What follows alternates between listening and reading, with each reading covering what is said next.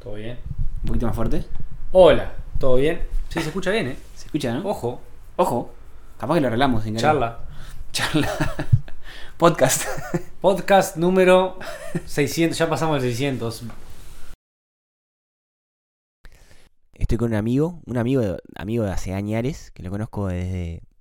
Nos conocimos en el último año del liceo y desde entonces se ha mantenido una relación a pesar de la distancia. Estoy con Maxi Pereiro, que es un jugador profesional de fútbol. ¿tá? Ahora nos va a contar su carrera. Ex jugador profesional de fútbol. Ahí va. Nos va a contar su carrera, pero Maxi, presentate primero ahí para la gente.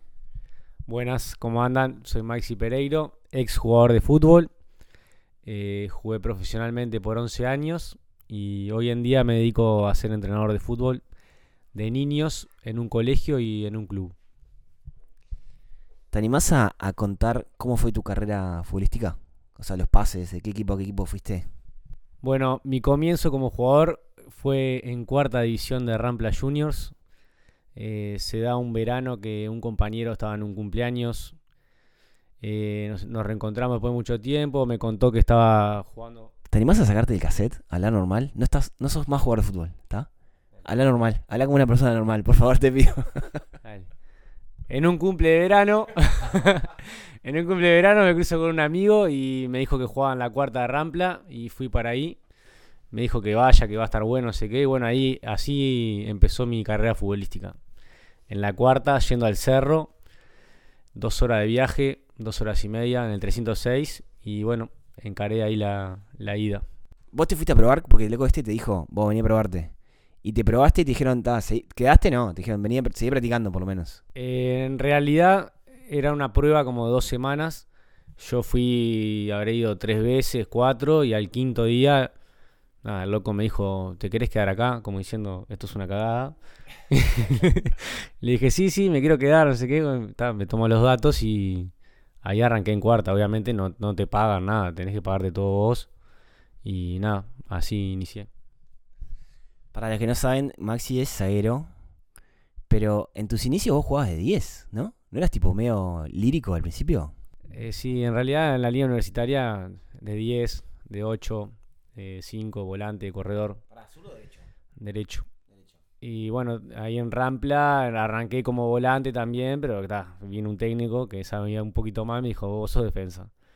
Y ahí empecé a jugar de lateral derecho, zaguero, y bueno. Ah, entonces metiste cuarta en Rampla y en, en Rampla mismo llegaste a primera.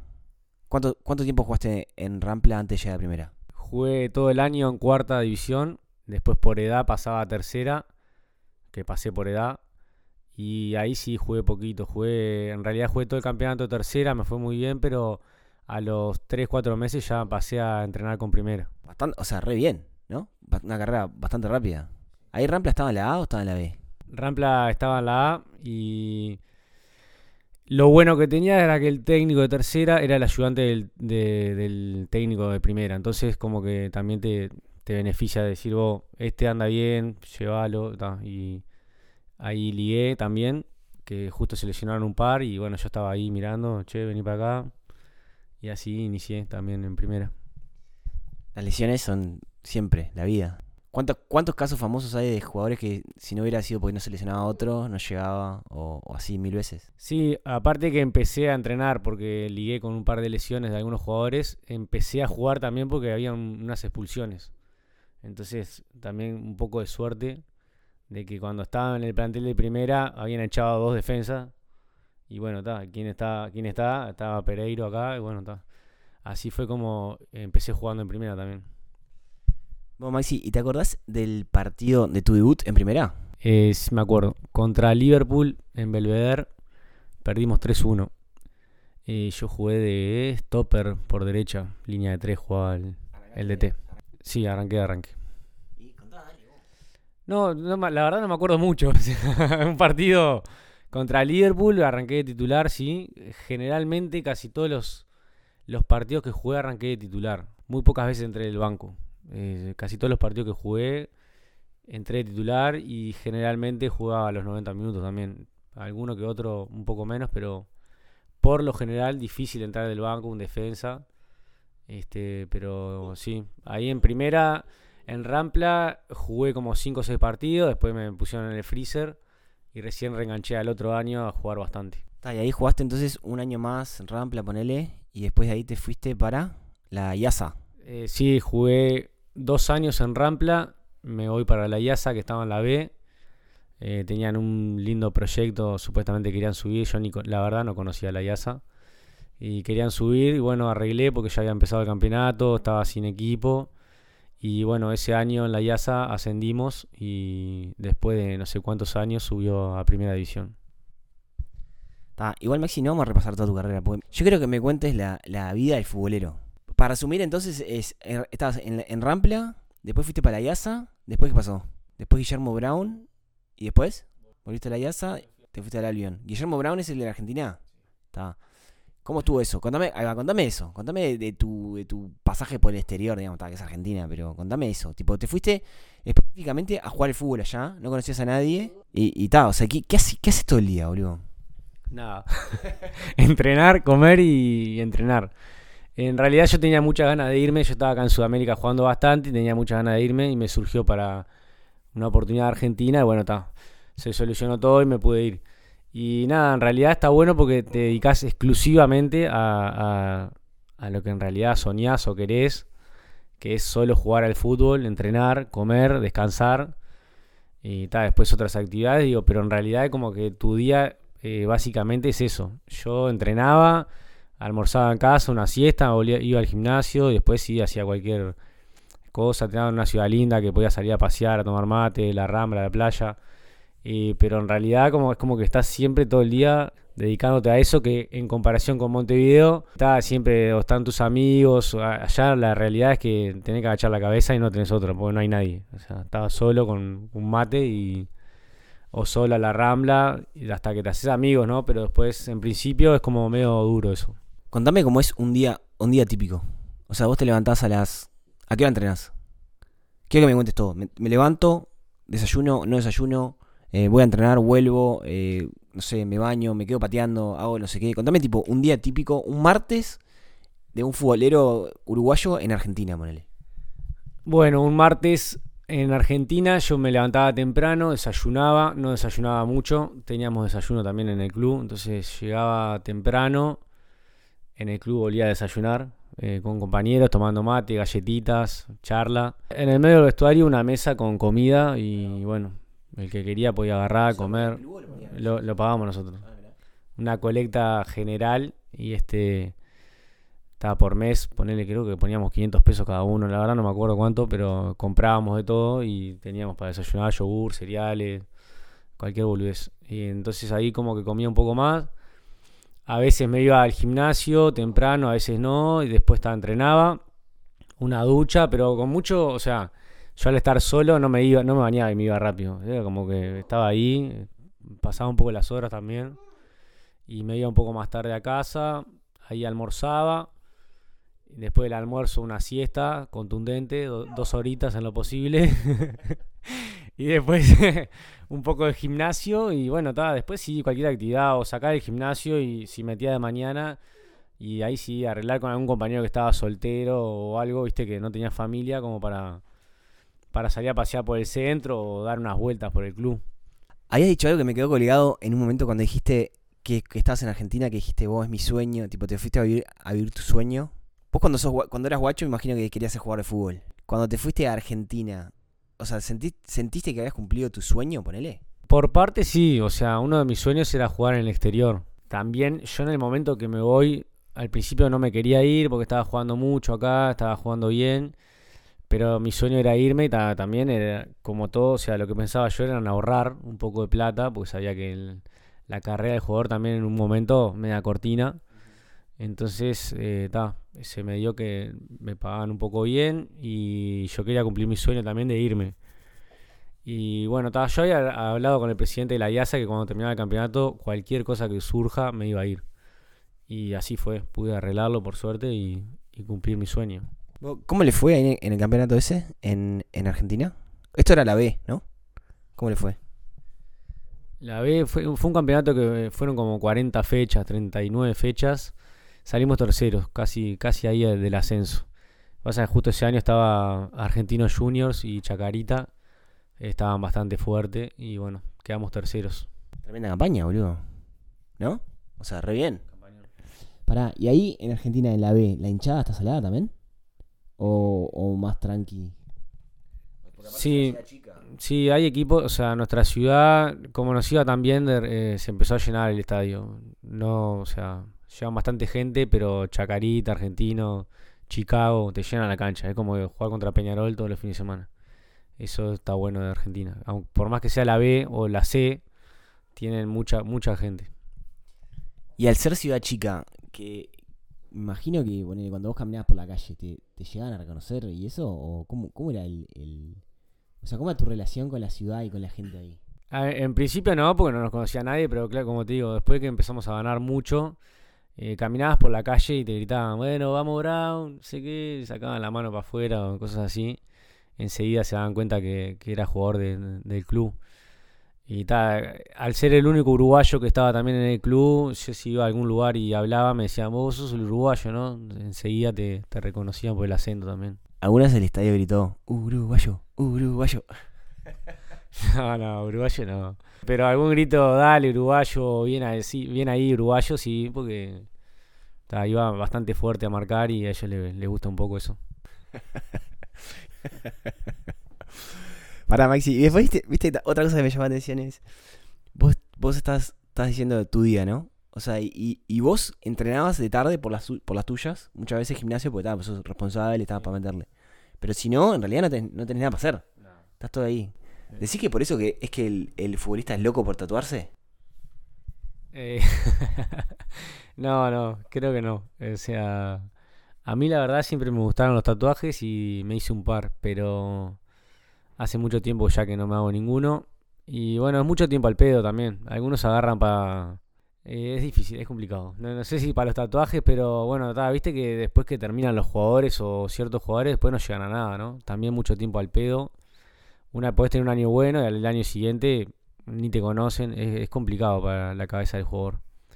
Hay que, yo me mantenía entrenando, gimnasio, intentar estar ocupado alguna no existía mucho la videollamada, pero alguna llamada con la familia o hacer alguna actividad para estar para pasar lo mejor posible.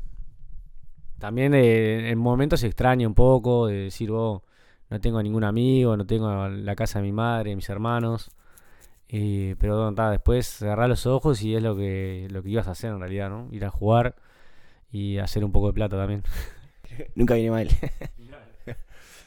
Vos, Maxi, tu, tu carrera también Viste que hablamos un poco de las lesiones. ¿Vos tuviste una lesión fea ahí cuando estabas ahí en Argentina?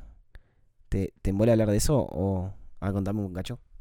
Eh, la verdad, cuando estaba en Argentina no jugué mucho, terminé jugando algún partido y por Copa Argentina, fractura de tibia, mucho, mucho dolor. Fue, intento despejar la pelota de zurda y engancho la rodilla del otro en la mitad de la tibia, una explosión. Pensé que se había roto toda la canillera. Suena como. ¿Viste cuando dicen que suena como una madera rota? Tal cual. Me di cuenta que estaba lastimado porque enseguida se me apagó toda la pierna. O sea, de la rodilla para abajo no, no podía mover el pie, nada. O sea, sabía que algo estaba mal. Y bueno, soy muy. La verdad que algo que siempre me recrimino un poco, que soy muy tolerable al dolor. Entonces cuando estaba, o sea, estaba quebrado, pero estaba como tranquilo. Yo sabía que algo tenía y los médicos me decían, no, no tenés nada. Y bueno, tal, como yo estaba tan tranquilo, eh, le decía que no podía mover el pie, como que no confiaban que tenía algo muy grave. La pierna nunca se me hinchó, pero bueno, recién al otro día fui a hacer una placa, pasé una noche bastante mala, porque fue viajando, estábamos en una ciudad lejos, viajando como 12 horas en ómnibus, yo quebrado. Y este, y bueno, estaba después al otro día cuando me hice la placa a primera hora, estaba todo quebrado. Y bueno, está eso, por eso es lo que digo, al tener tanta tolerancia al dolor, si bien me dolía, pero no lloraba, no tenía la pierna hinchada, nada, entonces fue como que sufrí un poco al pedo. Capaz que si yo hubiera llorado o algo, decían, este loco está realmente mal. Y este, y nada, fue increíble porque me decían, vos, uruguayo, no lo puedo creer, cómo aguantaste el viaje. Y ta, eh, fue lo, eso es lo único que me recrimino en su momento de haber por lo menos llorado, decir, oh, no puedo más, atiéndanme, este, para, para no sufrir tanto dolor, porque la verdad que duele, una fractura duele bastante. Para, para que la gente que se imagine, o sea, trate de visualizar un poco lo que fue esa fractura, tenés una chapa de titanio metida en, en toda la, o sea, operación, todo, tornillo, placa. ¿Cómo fue eso? La recuperación aparte eterna, ¿no? Y fue media eterna porque al principio no me quisieron operar, entonces pasaban como 4 o 5 meses sin operarme. Des- después me golpeo en la pierna de vuelta, o sea, salta que tengo el hueso quebrado de vuelta, de, de nuevo sin caminar. Y ahí sí, enseguida operación, viajo a Argentina, a Buenos Aires, operación, tengo un clavo de titanio de la rodilla hasta el tobillo, con un tornillo metido abajo de la rodilla. Y bueno, que me va a acompañar toda la vida. este. Así que estaremos juntos para siempre. Y bueno, nada, la verdad que es bastante eh, caro el clavo, así que cuando me prendan fuego el día que me muera, se puede reutilizar. Es un clavo de titanio bastante caro. Este, pero sí, una operación, una recuperación de un año sin jugar, eh, mucho miedo al poner la pierna, todo. Es bastante larga y, dura la recuperación. Pero bueno, después que te sentís bien, eh, no volvés nunca a estar eh, como estabas antes, nunca.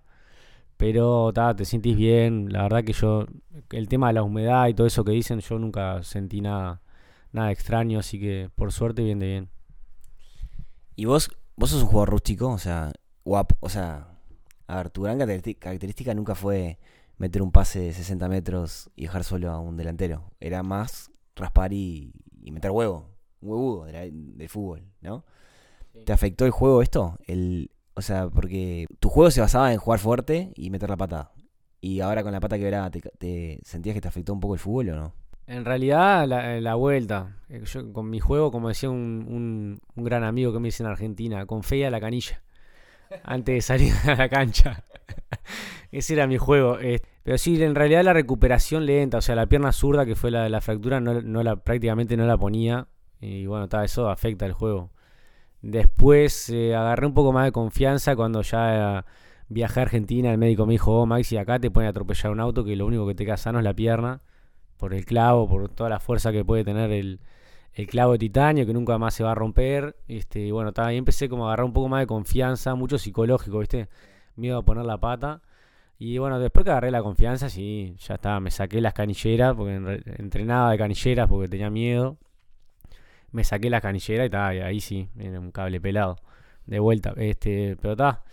Y a veces cuando me pego ahí en el, bien donde fue la fractura, como que me molesta un poco, pero después está todo bien, a raso. Ahora, Maxi, y contame de, de, mm, Ponele, no sé, contame historias de. El ¿Viste el vestuario? Lo que se habla tanto del vestuario. Contale a un, a un loco que no es jugador de fútbol. ¿Es verdad eso o no? ¿Es, es bravo el vestuario? ¿Te, ha tocado- te han tocado vestuarios bravos? ¿Te tocó vestuario buena gente? Vos para mí siempre te llevaste bien con todo el mundo. O sea, nunca. No me imagino que hayas tenido problema con nadie, pero.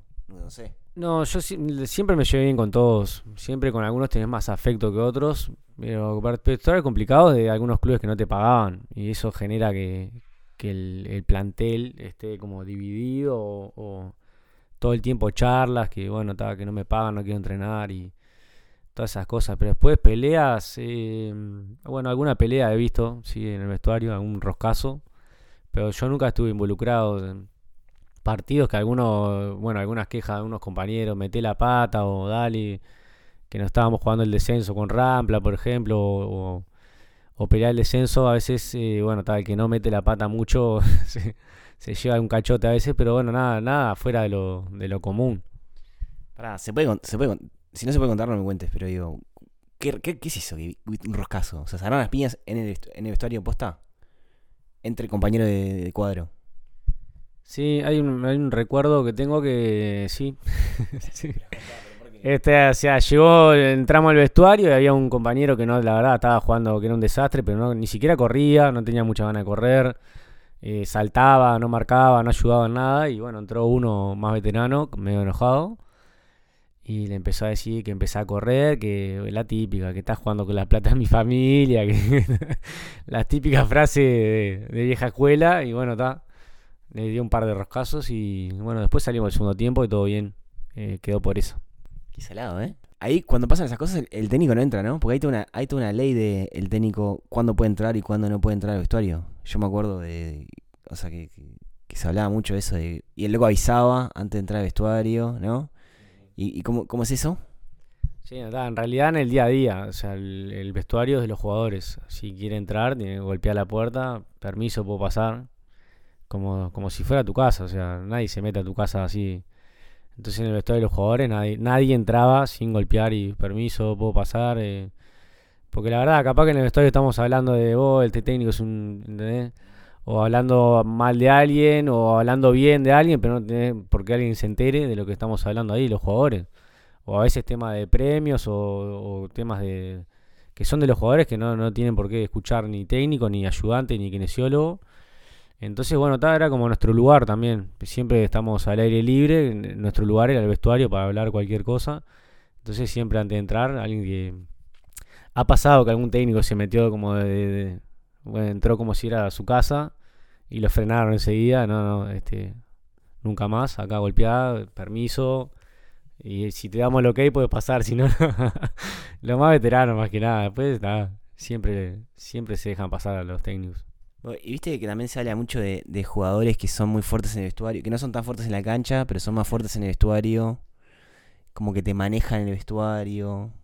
¿Eso, eso, eso es algo que le copa decir a los periodistas o pasa de verdad?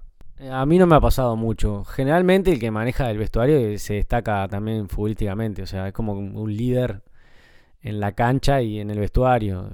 Puede haber algún líder en el vestuario, pero que lo maneja en una mala, la verdad nunca me pasó. Me ha, pasado tener buenos compañeros eh, más veteranos, con buena trayectoria, que bueno, estaban en el vestuario, siempre sumaban o te daban algún consejo y no les tocaba jugar, pero así tirando mala muy poco. Algún comentario de algunos compañeros, pero bueno, es como todo. Cuando no jugás, siempre el técnico es el peor. Cuando jugás, siempre es el mejor o cosas así, que pasa mucho eso. ¿Y te acordás de algún jugador particular que te, que te haya marcado así porque por algo en particular? O sea, ya sé es una pregunta de mierda, para, la voy a, la voy a reformular. a un jugador que vos recuerdes con cariño porque te haya ayudado bastante. Eh, bueno, en su momento, cuando jugaba en Rampla, Richard Núñez me ayudó, me ayudó bastante. Aparte que me pasaba a buscar siempre, vivíamos cerca, me llevaba hasta el cerro. Eh, nada, escuchaba muchos consejos. Él había jugado en, varios lados, Atlético Madrid, México, en todos lados. Y bueno, yo estaba iniciando mi carrera y me daba bastantes consejos. Yo por momentos que no jugaba estaba como medio podrido, te dan ganas de decir, va, quiero tirar toda la mierda, pero bueno, está. También me ayudó bastante ahí en ese momento como para, para seguir metiéndole para adelante. ¿Te acordás de algún consejo en particular? No, la verdad que no. no, después otro, otro amigo que, o sea, que hice en el fútbol fue el Fede Gallego, que eh, lo conocí en Sudamérica, que hicimos muy buena amistad. Eh, no, no, no es muy fácil conseguir muchos amigos en el fútbol. Y la verdad que siempre con él, eh, siempre cuando uno nos jugaba o el otro jugaba, siempre nos dimos para adelante, generamos un buen vínculo, entonces era como una buena compañía también. ¿Por qué decís que no, es fácil hacer amigos en el fútbol? Eh, porque cada uno tiene su como su objetivo, su meta y es como muy personal. Capaz que le está sacando el puesto a un compañero y es muy, son, es, cada uno tiene su objetivo personal dentro del objetivo colectivo que hay. Entonces es como bastante extraña la, situación adentro de un vestuario también. Esto es la primera vez que me pasa en la vida en un podcast que quedó cortado por la mitad. La primera parte la grabamos el martes y hoy es jueves. Porque en la mitad del podcast nos llama otro amigo. vamos a navegar. Muy raro. Y tal, fue a navegar un amigo que es profe de vela en el náutico. Y fuimos a navegar con el Lalo y estuvo muy interesante. Pero está, vamos que hay que terminar este, este, esta charla que está interesante. Igual estamos de acuerdo que la charla venía un poco como formal, demasiada estructuradita. Está. Entonces vamos a, Maxi, contame. Me hablaste, la última pregunta que, hiciste era, ¿por qué no, yo te dice, te dice, es, ¿por qué no se puede hacer amigos en el fútbol? Me dijiste que porque cada uno tiene su objetivo personal, no sé qué. Eh, hay mucho, ¿viste mucha serruchada de pata en el, en el fútbol o no? Bueno, primero eh, agradecerle a Lalo porque es poco común tener un amigo que te diga, vamos a navegar. Es bastante poco común. ¿Y cuál fue la pregunta? me dijiste que, es difícil hacer amigos en el fútbol, te la, te la, subo una más. Serruchadas de pata, ¿viste? De piso. Eh, bueno, sí, está. O sea, algún comentario, pero como todo en todos los trabajos, tampoco hay que. Porque sos jugador, sos serrucho, ¿no? Está. Como todos los trabajos, porque trabajo ahora en otros lugares y también se escucha serrucho para todos lados, así que debe ser medio común. No vas a contar ningún caso específico, jamás, en todo lo que te pregunte. De serruchada, no. Tengo algunas otras anécdotas para contar que estarían buenas. Dale, contame anécdotas. Bueno, eh, cuando estábamos en Argentina, veníamos bastante bien ganando muchos partidos. Y bueno, después del partido, fiesta previa. Y justo se da la casualidad que un sábado era el cumple de un, compañero argentino. Dijo, voy a hacer un cumple, un cumple tranqui, tipo una previa tranqui. Y alquiló un club chiquito, un espacio. Estaba, empezó con asado muy tranquilo. Nosotros estábamos en la ciudad de Puerto Madryn, que era una ciudad chica empezó tranquilo el asado, que esto lo otro, y dijo, bueno, empiecen a mandar mensajes para que venga gente. Nosotros teníamos amigos también de, la ciudad. Empezamos a mandar mensaje, mensaje, mensaje. Música, o sea, había de todo. Cuando quisimos acordar, había 300 personas en un club de la ciudad. Imagínate, 300 personas era media ciudad. Y seguía cayendo gente, seguía cayendo gente, policía, todo terrible relajo se armó. Y bueno, eh, gracias a esa fiesta, después el presidente quedó un poco enojado y nos hacía concentrar antes del partido y después del partido. Para que, o sea, ganáramos o, si perdíamos, este, íbamos a la concentración de vuelta para no hacer ninguna fiesta. Nos clausuró las salidas. Me surgen dos preguntas. Una, el tema de la concentración. ¿Qué se hace en la concentración? PlayStation a full, me imagino, o no sé qué. Y la otra, Viste que se habla mucho, hay mucho jugador que se dice, oh, pa, este loco, si no fuera por la noche, la rompería. ¿Es tan así o no? ¿Hay casos que decís vos, vos conociste a un jugador que si no fuera por la noche sería tremendo player? En la concentración sí hay un grupo que juega el play, otro a las cartas y otro que no hace nada. Yo era el que no hacía nada. Eh, acompañaba a tomar unos mates y eso. Y en la concentración no se hace mucho. Comer, dormir y prepararte para el partido. Eso es la concentración, me vole, pero yo cuando estaba solo me parecía bastante divertido porque antes que estaba en casa. Y lo otro de la noche, bueno, está. Eh, no, no, tuve compañeros así que digas, bueno, está, si este hubiera salido menos o algo, la rompía, pero sé que debe haber casos eh, de jugadores más famosos y eso sí, pero compañeros y eso no. ¿Alguna vez te pasó que te apretó la hinchada? ¿Alguna vez te pasó que la hinchada tuvo un gesto contigo, con tu cuadro, eh, no sé, algo, algo que te quede marcado así de, tu carrera. No, con la hinchada no, es una vuelta nomás cuando estuvimos en Argentina que la hinchada vino como a pedir plata, nos estaba yendo bien y no, insólito, nos vinieron a pedir plata para, para que querían comprar bombas y que esto y lo otro. Dijimos, bueno, está buena la idea, le dimos plata y no les alcanzó, querían más plata y dijimos, no, no, váyanse a cagar. Este, amenazaron con romper los vidrios de los autos y todas esas cosas, pero en realidad se terminó haciendo una colecta para que el club también les daba algo como para comprar bombas de, humo, esas cosas. Eh, fue medio extraño, pero no, acá en Uruguay, cero. Jugué en Sudamérica, poco hinchada, veteranos. Y bueno, en Rampla sí, pero ahí yo ya era más chico, se hacía alguna colecta así, pero eh, nada más que eso. Pará, contame cómo se vive el clásico de la villa. Cerro Rampla es, es uno de los clásicos, te diría que de, los que tienen más rivalidad en, Uruguay. Capaz que Nacional Peñarol está obviamente, pero después el segundo, el segundo mejor clásico te diría que es Cerro Rampla, ¿o no? Eh, sí, es un clásico, está, muy bueno porque llega mucha, mucha gente. Me tocó jugar, eh, creo que jugué dos clásicos. Uno fue en el Estadio Centenario, estuvo muy bueno. Y nada, se vive diferente porque la, gente de Cerro es como del Cerro, o sea, sea Rampla o Cerro, es muy, muy del fútbol, ¿viste? Entonces, esa semana previa, obviamente van todos eh, del canal de todas las teles a hacer entrevistas, que esto y lo otro, entonces se vive como una semana diferente, como si estuvieras jugando contra un grande. Cuando juegas contra Nacional de Peñarol, eh, hay cámaras por todos lados y se vive diferente. Mi vida futbolística tampoco es muy, muy de altibajo, o sea, es bastante sencilla. ¿Y por qué decís eso de, que antes de jugar un grande o un clásico hay cámara por todos lados? Que van a las prácticas, eh, te hacen nota. Cuando juegas otro partido no se entera nadie, pero antes, antes de un grande se nota, ahí está diferente el ambiente. Sí, cuando jugás contra un grande, Peñarol Nacional, nadie más que esos, eh, toda la semana hay cámaras. Y entrevistas, entrevistan al técnico, entrevistan al capitán o a un jugador o, o algún jugador que esté en un buen momento. Y es como que toda la semana, no sé, por ejemplo, Sudamérica va a enfrentar a Nacional. Nosotros tuvimos un buen momento que, que le ganamos varios partidos a Nacional, entonces también eran cámaras toda la semana cuando jugábamos contra Nacional. Estaba bueno, se vive diferente, te sentís como hay cámaras por todos lados, después no nos dan ni bola, pero está bueno. Vos, Maxi, ¿vos, vos qué cuadro sos? Simpatizo por Nacional. Eh, me gusta mucho Nacional. Cuando jugaba, eh, después eh, dejás de mirar partidos, mirás los partidos solo donde jugás vos, pero ahora, por ejemplo, me gusta Nacional, me gusta verlo, eh, estoy atento ahí como va el, campeonato. Y eh, igual si juega Peñarol lo miro también, pero ta, sigo bastante a Nacional ahora con esto que llevo Suárez y eso. Estuvo lindo. Yo me acuerdo cuando era jugador de fútbol, si te hacía esta pregunta, me dirías tipo de ninguno o me dirías del cuadro que estás jugando.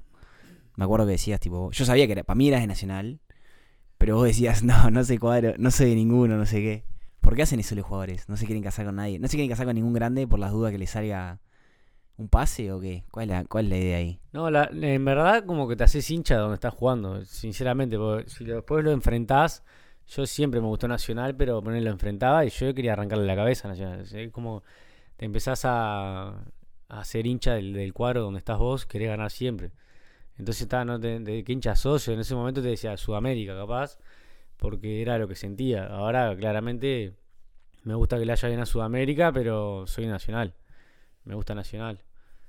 Y yo qué sé. Varias preguntas, ¿está? ¿Contra quién fue el mejor jugador que jugaste? ¿Contra quién fue el más difícil de marcar? ¿Cuál fue el más duro? El que te, el que te hizo más difícil, más difícil de marcar, pero también el más duro, el que te pegó más, por ejemplo. Que te volvió loco. Tirame así, haceme como un, haceme como un repaso de eh, jugador a jugador de diferentes cosas del fútbol. Bueno, el mejor jugador que marqué, eh, sin duda, Diego Forlán eh, en Peñarol o cuando jugaba Recoba.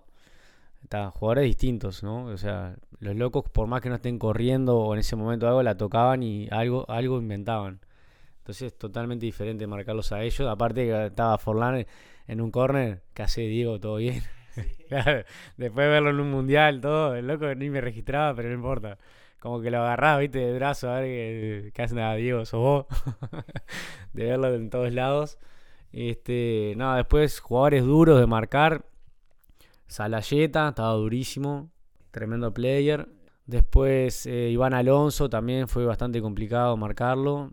Ahí una jugada me cobraron un penal casi dos metros afuera del área, increíble, insólito. Está, está, está en internet para, para verificarlo. Y después un jugador que me acuerdo que me enloqueció bastante fue Martinucho en Peñarol, como en el 2011. Pa, Peñarol tenía un cuadrazo y yo estaba como iniciándome ahí. Y la verdad que me volvió loco. Me volvió loco y no sabía ni para dónde agarrar, ni para la derecha, para la izquierda. Yo corría bastante, pero ta, no- ese día corría nomás. Estaba más perdido. Y creo que perdimos 3 a 1.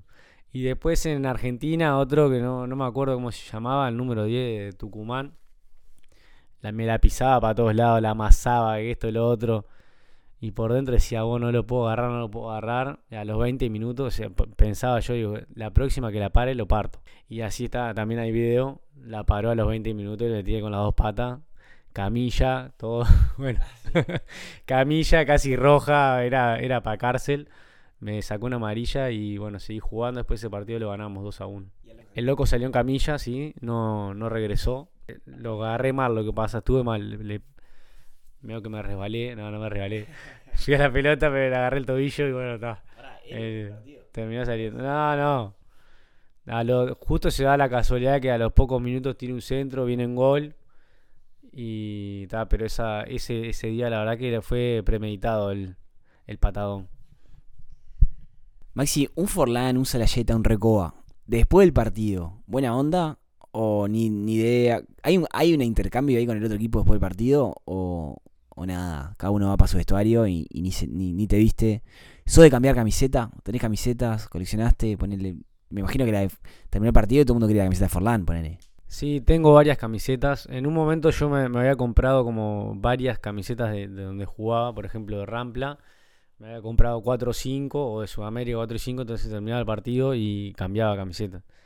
A Forlán no se la pedí, pero le pedí a otro, y en Nacional también. Tengo, tengo varias, de varios equipos, Danubio también, eh, Bellavista.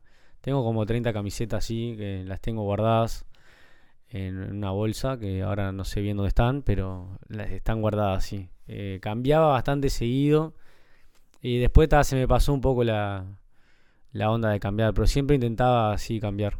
Te tenías que comprar vos la camiseta para cambiarla. El club no te daba camiseta para cambiar ni a palio. En realidad el club tenía dos camisetas, o sea, por jugador, por si se rompe o algo. Ta, yo cambiaba una ta, y como que tenías que reponerla. Entonces lo que hacía para evitarme un problema, me compraba 4 o 5 y ta, ya la cambiaba y la reponía. Me evitaba un problema también. Bueno, Maxi, ¿por qué el jugador de fútbol tiene el famoso cassette puesto? Viste que es verdad que tienen un cassette puesto, porque todas las declaraciones son iguales. ¿Por qué? ¿Por qué pasa eso? ¿Es un mecanismo de protección para no decir nada, para pisarle el palito, que después lo usen, lo den vuelta o algo así? ¿O, qué? ¿Por qué el cassette? Eh, puede ser, y también puede ser que las preguntas son siempre las mismas, básicas. ¿Cómo está jugando el rival? Eh, no sé, ¿cómo te sentís? ¿Cómo está el equipo? ¿Cómo estás jugando? Eh, son preguntas como... Creo que tampoco, no sé si sabe- sabrán mucho también como para hacer una pregunta distinta. Entonces siempre termina como en la misma respuesta, pero con distintas variables según el jugador o, o el equipo. Nadie te pregunta específicamente, por ejemplo, ¿por qué Pereiro hoy va a jugar de lateral volante? Ta, nadie te hace la pregunta. Te hacen preguntas medias básicas, entonces como que las respuestas también son medias básicas, pienso yo. ¿Vos tenías buena onda con los, con los periodistas? La verdad que no sé, no mucha onda, pero siempre que venía alguien a entrevistarme, sí, tampoco di tantas entrevistas, ¿eh? Alguna radio que esto, pero la tele casi nunca, te diría. Por rústico. Se ve que sí, buscaban a los que hacían goles. Maxi, después hiciste el curso de técnico de fútbol. ¿Cómo estuvo eso? ¿Está bueno? ¿Aprendés algo? ¿Está bueno el curso? ¿Sirve? ¿O es más que nada que necesito el título para ser técnico? Voy a lo que tengo que hacer. Es en el estadio de noche, ¿no es? En la CJ de noche. Bueno, está. ¿Está bueno el curso? ¿Sirve? Eh, ¿Con quién lo hiciste? ¿A- ¿Algún otro técnico famoso? Sí, el curso está bueno, eh, es como todo, ¿no? Como hablábamos con los compañeros, hay algunas materias, eh, bastantes materias que decís, oh, ¿qué, es esto? Y en el, bueno, ta, tenés que tener un poco de suerte también en el técnico táctico, que es lo más importante, o psicología ahí en el deporte, que, que es lo que puedes llegar a trabajar. Pero en realidad como que te dan una base y vos después en la práctica, o sea, es como que es totalmente distinto, ¿no? Entonces, en- me acuerdo que en algunos momentos hemos tenido quejas de decirle al profe, che, está bien, me estás hablando de esto o lo otro, pero ta, si pasa tal cosa, ¿qué, qué es lo mejor que podría hacer? No, no, hay veces que no te, no te ayudan a solucionar problemas, entonces como que cada uno en la práctica se, se va desarrollando. Igualmente lo que sirve eh, es el título también, ¿no? O sea, gracias al título, digamos, puedes llegar a trabajar o ingresar en algunos clubes como le está pasando ahora a varios compañeros. En el momento éramos tres jugadores y el resto eran todas personas que trabajaban o, o eran muy fanáticas del fútbol. Y bueno, hay tres o cuatro que están empezando a trabajar en inferiores y les está yendo muy bien. Se armó un lindo grupo también de la licencia C a la Pro. Y estuvimos casi todos juntos, un grupo como de 14 que seguimos teniendo un grupo de WhatsApp y siempre intercambiamos opiniones o hablamos de, de fútbol y se, se armó, la verdad que un lindo grupo. ¿Te pasó tipo, por ejemplo, que tuvieras a un compañero que decís vos, este loco no tiene idea de fútbol, no puede dirigir, no puede dirigir ni, ni, ni no sé, un, un baby fútbol de 5 años? Eh, sí, sí, sí, había un compañero, después abandonó, había un compañero que arrancó en licencia C y no tenía ni idea de, o sea, nada, él, él supuestamente me dijo que le, le encantaba dirigir y le encantaba, pero no tenía ni idea, hacía preguntas, por, por ejemplo, no sé, ¿por qué laterales con la mano? claro, que vos estás en la clase y decís, ¿qué este loco que está, qué está preguntando? Claro, no, no, o sea, hacía preguntas totalmente, eh, no sé, por ejemplo, ¿por qué hay que pararla con borde interno? Preguntas que la- te descolocaban, o sea, queda toda la clase como diciendo, ¿este loco qué, qué está hablando? Después terminó, no sé si terminó la licencia C, terminó abandonando, pero estaba divertido. Después eh, había un lindo grupo, como te digo, siempre, se juntaban de a dos o tres para, para hacer trabajos y intercambiábamos. Siempre estaba muy bueno. ¿Qué opinas del fútbol de mujeres? Bien, me gusta. Me gusta. Eh, internacionalmente, algún partido he visto. acá en Uruguay, la verdad que no, no vi. O sea, he visto algún partido, sí, pero. Nada, o sea, está creciendo mucho. Sí que falta nivel. También es que es la realidad que al ser amateur, es como que laburan todo el día y tienen que ir a jugar. Es entendible también.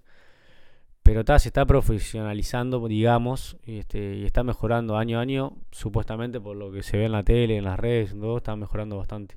Maxi, decime un partido que te acuerdes que te haya dolido perder, salado, y uno que te, que te haya encantado ganar.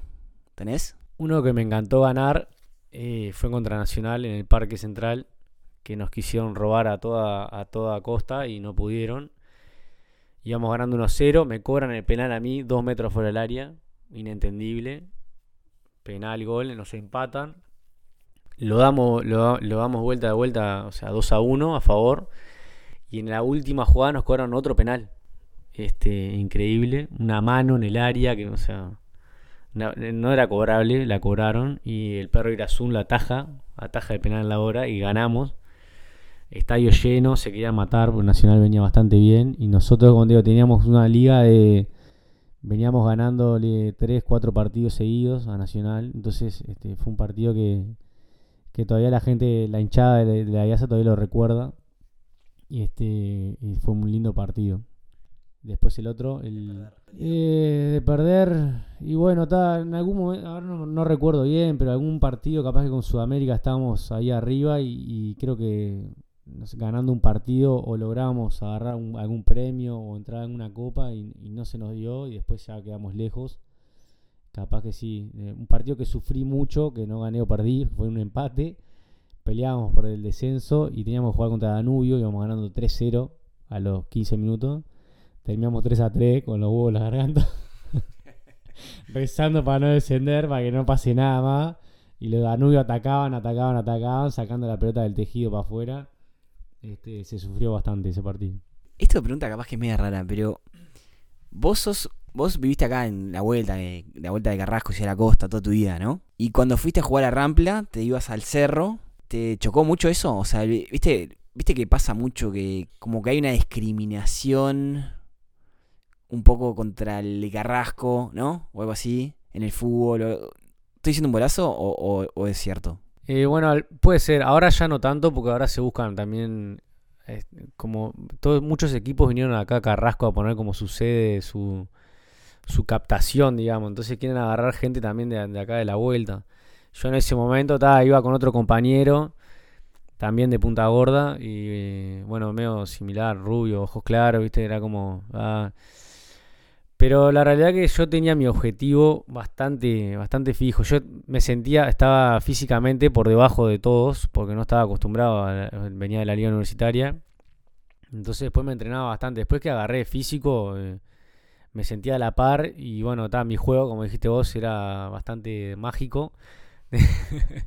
Entonces empecé a agarrar confianza y yo iba fuerte a todas, no me importaba nada. O sea, ahí fue que me pusieron el, el sobrenombre de Chucky fue ahí, este, mismo los compañeros de ahí, de, Rampla.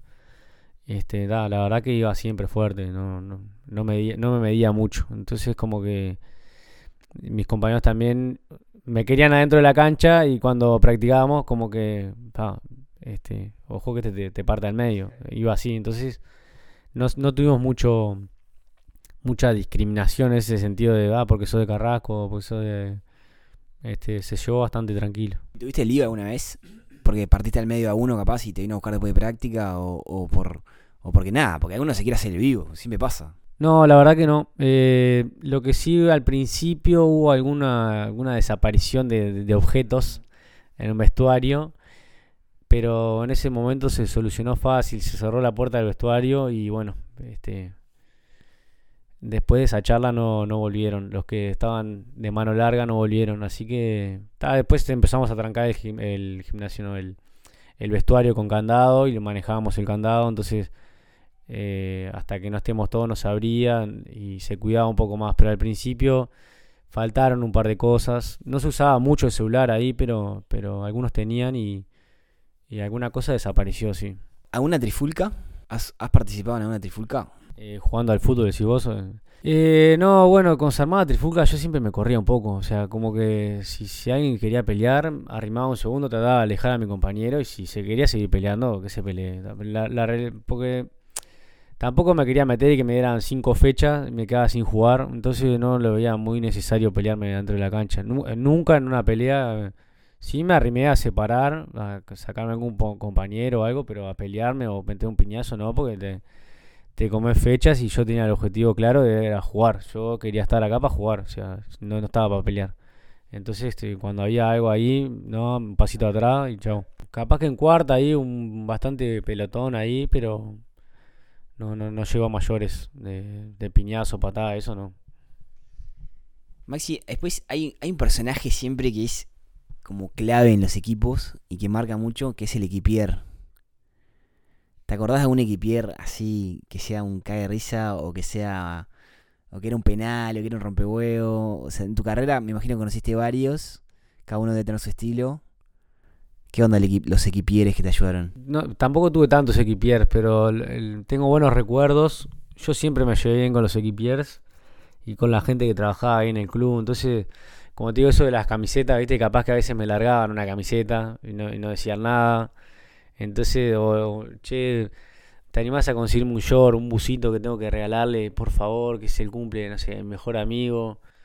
No, no consigo, porque a veces no se conseguían y eh, siempre alguno me lo daba por ahí, o me lo guardaba en la mochila, yo me iba a práctica, me lo guardaba en la mochila, no digas nada. Entonces, no puedo hablar mal de, de ellos porque siempre eh, me ayudaron con algunas cosas así.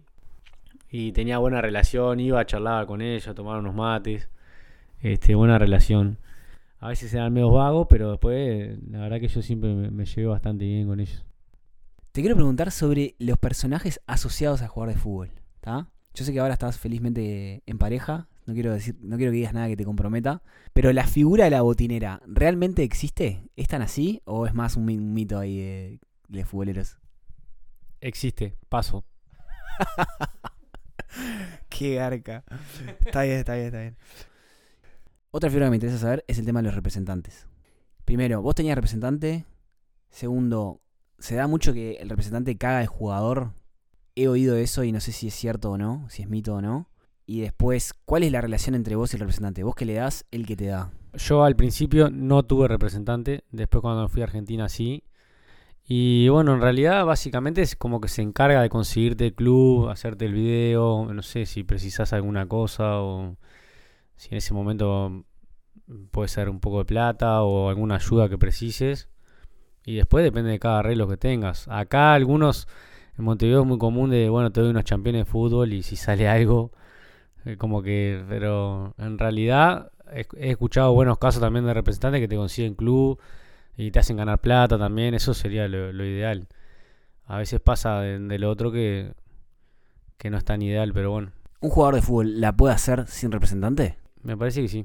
Igual siempre, por ejemplo, puede, puede intervenir un, un representante en una en un cambio de equipo, por ejemplo, cuando te transfieren o algo, y después no, no hablarte nunca más, ¿me entendés? Solo encargado de la transferencia y listo, después seguís normal. Y se lleva un porcentaje y vos te llevas la plata y seguís normal. ¿A vos te vendían por plata o, o te hacían quedar libre y, y te agarraba otro cuadro? No, cuando me fui acá a Montevideo siempre me fui libre a otro equipo. Cuando me fui a Argentina me fui a préstamo con opción de compra. Este, el segundo año que me iba a quedar, que renové, me iban a dar una plata, pero bueno, después pasó lo de la fractura y todo eso. ¿Qué te hizo retirarte del fútbol? En su momento como que me cansé un poco, arranqué a estudiar el curso, empecé a trabajar en un colegio y bueno, me empecé a dar cuenta o, o a no disfrutar tanto de las prácticas y sí me gustaba más lo, el trabajo en el colegio con los niños. Y bueno, está, llegó un momento que tuve que decidir.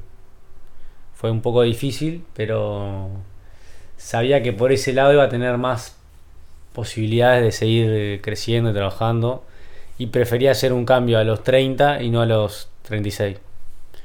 Entonces eh, me parece que, que estuvo bastante bien.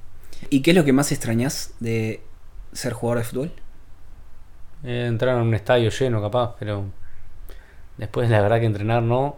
Y nada, a veces sí, ahora porque ahora volví a entrenar un poco, pero si no, estar bien entrenado siempre está, está bueno. Jugar un fútbol, estar bien entrenado, eh, hace bastante diferencia. Por ejemplo, jugando en la liga o algo, eso está bueno. Bueno, Maxi, para ir cerrando, ¿vos te acordás que nosotros jugamos en contra una vez? De hecho, creo que no compartimos cancha, pero llegamos a... No, no, yo jugué. Sí, yo jugaba en Cerrito, Cerrito Rampla, pero te sacaron en segundo tiempo y yo entré en segundo tiempo. O vos no jugaste, no me acuerdo, porque era un partido que para ustedes no era... Pero eh, fue, ese fue mi debut, que de hecho... vos no sé si sabías esto. Yo me metí a la cancha sin avisarle al juez. Entonces en la mitad del partido, para dar el partido me sacaban amarilla. Y los locos me decían, eh, después en la historia me decían, vos Mateo, ¿nunca viste un partido de fútbol en tu vida? ¿Cómo te vas a meter? ¿Cómo te vas a meter a la cancha? Y dije, yo qué sé, ni idea, boludo, con la excitación que tenía. Y, creo que empatamos, ¿no? Creo que fue un 1 a 1, un 2 a 2, menos fútbol que era espantoso eso. Pero bueno, nada. ¿Qué te acordás de ese partido? Me imagino que te marcó, te marcó la vida. Me marcó la vida enfrentar a compañero de, no, creo que fue, sí, uno a uno me parece. Yo estaba en Rampla y había, estaba jugando en tercera ahí. Creo que empecé de titular y después no sé si salí, no me acuerdo bien. Pero me acuerdo de haberte visto así ahí en la cancha. En el Maracaná. Sí, ese partido aparte no se había atrasado.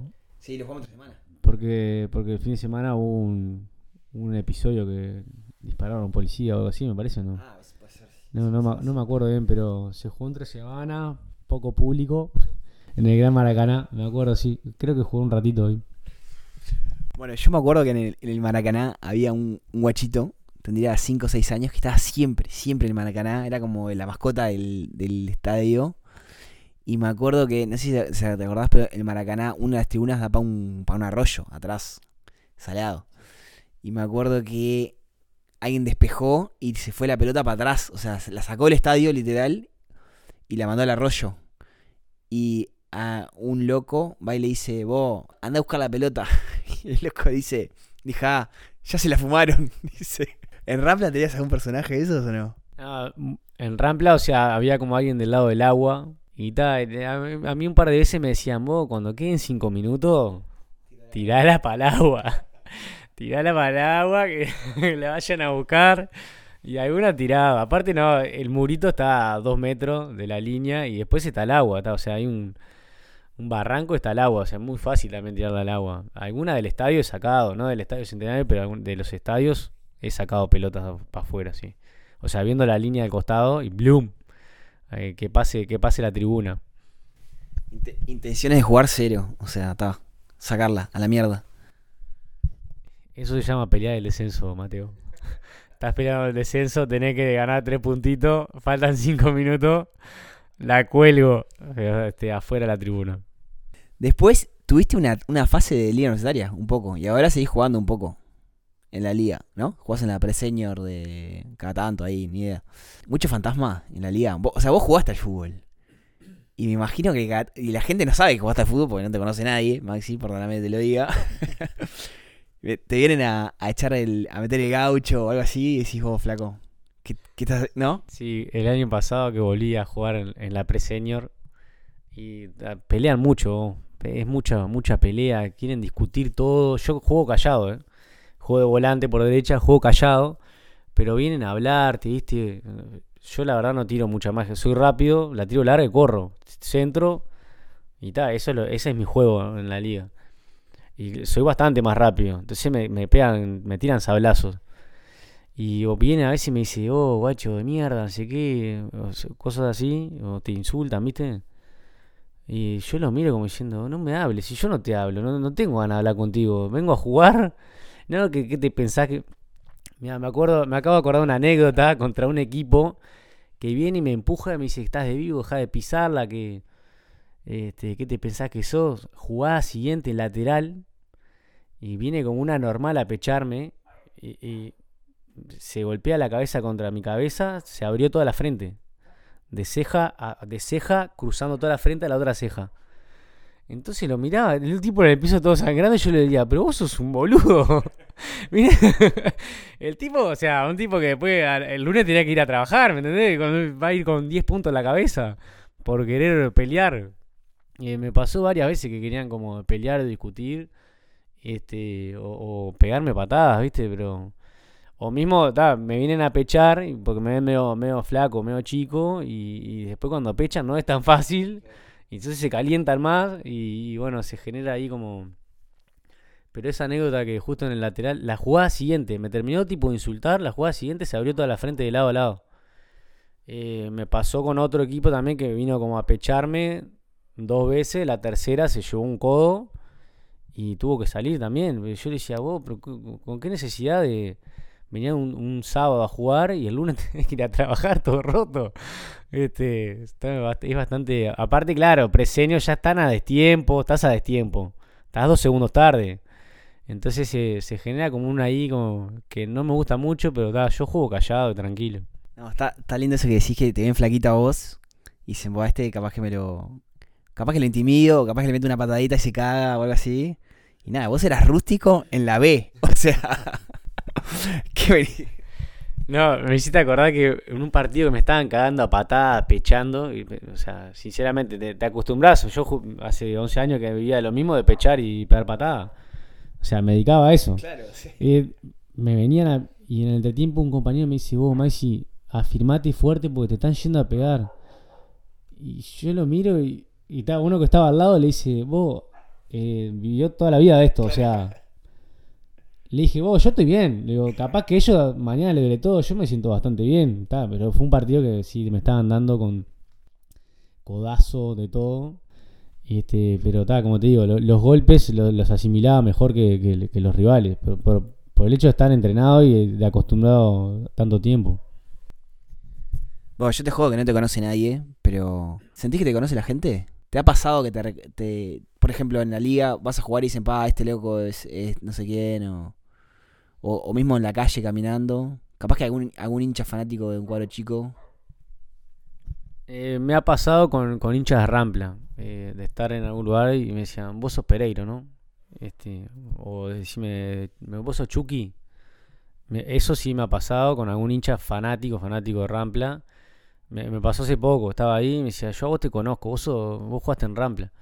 Y eso, y con algunos de Sudamérica también, pero de Sudamérica por lo general conozco casi, casi todos, ahora no sé si todos, pero eh, me ha pasado que me reconocen, pero después en, la- en el partido preseño en la liga, siempre algún ex futbolista hay, entonces como que lo conozco y ta, ya corren la bola, che, este, mira que este juego, o sea, este es rápido. Y te das cuenta en el, en el entretiempo, en el segundo tiempo, que te vienen a buscar, ¿viste? Para... Pero ta, como te decía recién, yo no le daba mucha bola. Pregunta incómoda, no tenés, no tenés que responderla si no querés. ¿Hiciste guita con el fútbol? Eh, no, no sé qué será guita para vos, pero bueno, algunos ahorros sí hice. Pude, pude tener mis, mis ahorros y la verdad que no me quejo de eso. Pero digo, vos jugaste con, con Rampla, Albion, Sudamérica, cuadros que, que capaz que muchas veces tienen fama de que no pagan o cosas así. ¿Es tan así o, es medio mito eso? Y bueno, había varios meses que no se cobraba, pero la realidad es que siempre terminé cobrando todo. Si, si se me debían 5 o 6 meses, eh, lo terminaba cobrando, o sea, como una caja de ahorro, digamos. Entonces siempre, en los lugares que estuve, siempre cobré.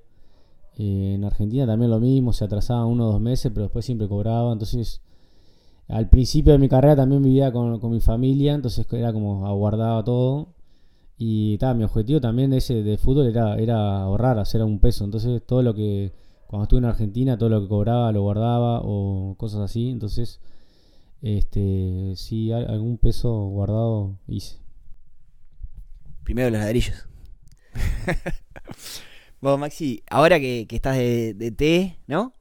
De guachos de, de liceo, ¿es? Y chicos. O sea, está, está, está, buena la transición, la vida post fútbol. ¿Está, ¿Estás bien? Tipo, ¿te gusta esto, esta nueva etapa? ¿O, o te moría ganas de volver a jugar? ¿O no sé, qué, qué, qué onda? Eh, no extraño volver a jugar profesionalmente, o sea, en- entrenar profesionalmente, eso es lo que no extraño. Jugar, capaz que a veces decís, pa, qué lindo hubiera estado, por ejemplo, marcar a Luis Suárez o jugar en el campeón del siglo que no jugué.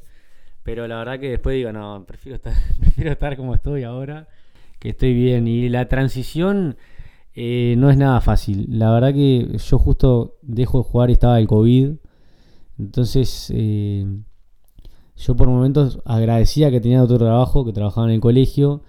Pero después también pensaba, digo, a toda la, la gente que deja de jugar y no tiene otro trabajo como para, para poder apoyarse o tiene que salir a buscar ese trabajo eh, sin, sin tener nada, porque prácticamente, imagínate los que no tenían el curso, yo por suerte estaba con el curso iniciado, pero los que no tienen el curso y siempre están acostumbrados a jugar, es, debe ser un golpe bastante duro tener que ir a hacer 8 horas o ir a hacer trabajos que generalmente no creo que les guste eh, a la mayoría, pero es para, para mantenerse económicamente o capaz que ayudar a la familia y yo a veces lo pensaba bastante, agradecía mucho tener el trabajo, pero era una transición difícil porque me pasaba a mí también de que quería conseguir más trabajo y no tenía, a pesar de que ya tenía en el colegio, entonces no, no es muy fácil la transición, sí que, que si estás preparado eh, la llevas mucho mejor, eh, entonces siempre algún compañero o ex compañero que está jugando le digo, vos, prepárate un poco o pensá qué puedes hacer después de que dejes de jugar. Eh, yo lo, lo pensé bastante los- el último tiempo, ya que cuando estaba con pocas ganas de seguir jugando, lo pensaba bastante y como que me proyectaba qué es lo que, le- lo que iba a hacer. Maxi, para cerrar un poco, ¿querés eh, promocionar un poco tu escuelita? Que te pusiste una escuelita de fútbol y, y nada, mucha sabiduría para dar, ¿verdad? Eh, sí, por suerte este año, en, julio, abrí una escuelita de fútbol eh, con un compañero de, curso, José. Le mando un saludo a José Pep Doldán. Este, abrimos una escuelita, sí, es ahí en el complejo Charrúa, enfrente al estadio Charrúa, Avenida Bolivia. Y bueno, ta, se inició con la idea de, enseñar a niños y también eh, había muchos niños que ahora estando de este lado, viendo mucho- muchos niños que están en el baby fútbol, el nivel muy alto, o, en el colegio también nivel muy bajo, como que queda gente en el medio como flotando, eh, no tienen a dónde entrenar, entonces era una buena idea abrir una escuelita para, para esa gente que no tiene, no quiere el nivel tan alto de baby fútbol ni, ni, ni, ni tan nivel escuelita, eh, eh, perdón, de colegio, que no te enseñan tampoco tanto en el detalle, entonces nada, nos, nos dedicamos a esos niños en realidad. Obviamente que si viene alguien de fútbol, buenísimo. Pero también como esa gente que no tiene a dónde ir de que pueda venir a entrenar. Pasá a las redes sociales, así los, las ocho personas que escuchen esto te pueden agregar. Le pido por favor que a todos los seguidores de Mateo, a los millones y millones que están en el, en el mundo, escuelita.charrúa en Instagram o Facebook. Y nos pueden escribir, ahí está el WhatsApp también, eh, lo van a tener ahí. Bueno, Maxi, ¿algo más? Así para cerrar, a una anécdota final o a un comentario. No, no me cierras con un no, gracias a vos. Eh, sí, como le decía a, otro compañero, este, vos jodés que rústico, que esto, lo otro, que sí, en la realidad.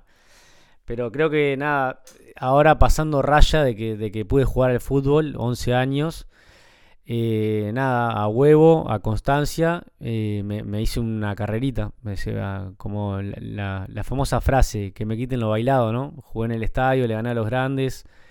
Este, entonces, nada, si alguien, algún eh, futuro jugador está escuchando, con huevo, constancia y ta, alguna, al- algo tenés que tener siempre. Pero digo, me basaba en eso, entrenar mucho, constancia, que y bueno, me hice una carrerita ahí. Mm, Me conocen pocos, pero, pero la hice. No, papá, yo te juego que no te conoce nadie, pero en realidad sos el héroe, el héroe del grupo de amigos. O sea, sos el que llegó. Nosotros somos todos unos muertos y vos sos el, el que la hizo. Este, nada, tremendo. Muchas gracias por compartir y nada, capaz que un día de esto te llamo de vuelta y hablamos de otra cosa del fútbol. Muchas gracias, Maxi. Bueno, gracias Mateo por invitarme a, a tu programa y espero hacer el programa 2.0 en cualquier momento. Maxi, muchas gracias por todo el material que me diste. No, gracias a vos. El cassette, Maxi, el cassette. cassette. Gracias a vos por venir a casa cinco veces a terminar de hacer un podcast de 23 minutos.